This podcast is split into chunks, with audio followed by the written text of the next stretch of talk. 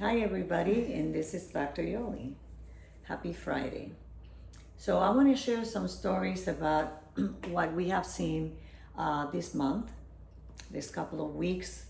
Um, very interesting case. We have had a, a wave of young people come, which is wonderful because I'm in shock of what I have seen in the in the young people. Rampant decay, due to poor oral habits, perforations of the enamels into the inside of the teeth, hollow teeth, decay to the bone levels, people in their 20s with gum disease. So when you have decay that it has eroded the enamel and the dentin and is into the bone already, those teeth are hopeless. I had a young man, 25 years old. He came and uh, with his wife, and he came because his wife insisted. He didn't want to be there. We had actually two young men that were brought by their wives.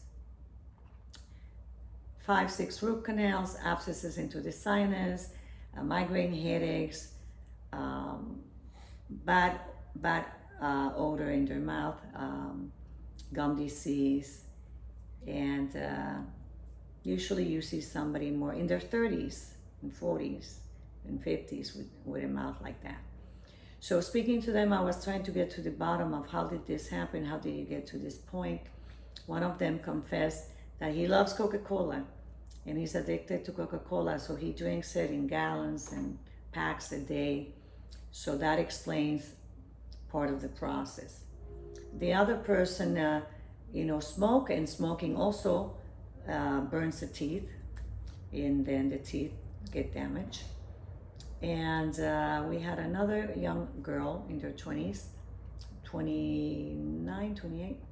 She uh, suffered from asthma uh, from childhood, and then she was uh, put on albuterol and medications to suppress you know, uh, it's, it's, a steroid, so it suppresses your immune system. So she developed um, uh, gum disease because it dries your mouth. And uh, she's losing actually some front teeth on the bottom, which are connected to the meridian of uh, the kidneys. And she has been suffering uh, urinary tract infection in kidney. And she came because at 29, she's afraid she's going to end up in dialysis. So these are real cases. People, uh, young people, very ill. So it's uh, been said in the medical uh, circles that this is the first generation that the parents are going to outlive their children, and that is horrific. I have a 20-year-old daughter, so I don't want to outlive my daughter.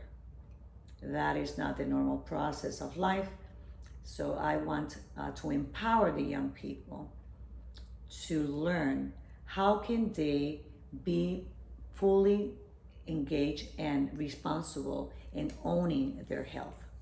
I want to empower the young people to learn that soft drinks, Coca-Cola, anything that is acidic is going to damage the enamel and you're going to damage your teeth. If you drink even uh, water with lemon, use a straw because it is good for you, but nothing with bubbles is going to be good for your mouth because it's going to open the tubules of the enamel and the dentin and then things are going to penetrate the acid is going to erode. So there's a whole process of how do we keep our teeth fit.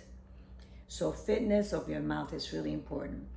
So i am just so grateful that God is sending a lot of young people uh, in their 20s that are learning or teaching them.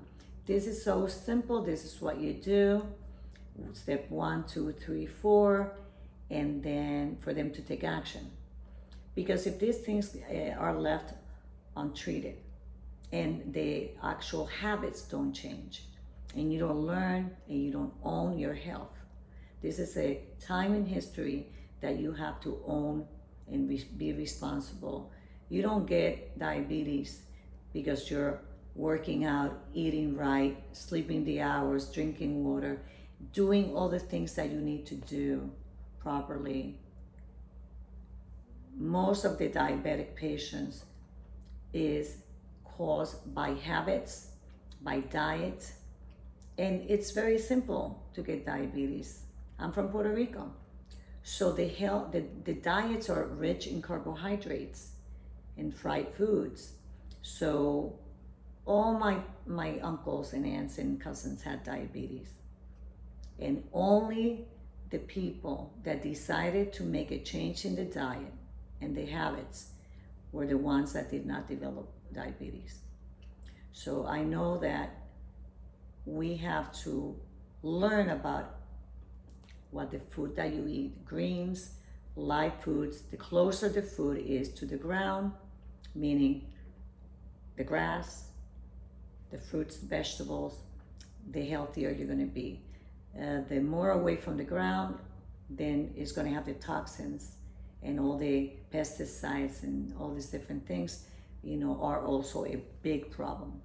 So our bodies are failing and the functioning of our bodies are failing because the environment that we're putting our body, our mouth in, is not alkaline. So we have to be mindful of what we eat, what we drink. And I hope that I see you soon and I teach you individually and personally what is it that you need to do to be healthy. This is Dr. Yoli, and it was a beautiful Friday. God bless you.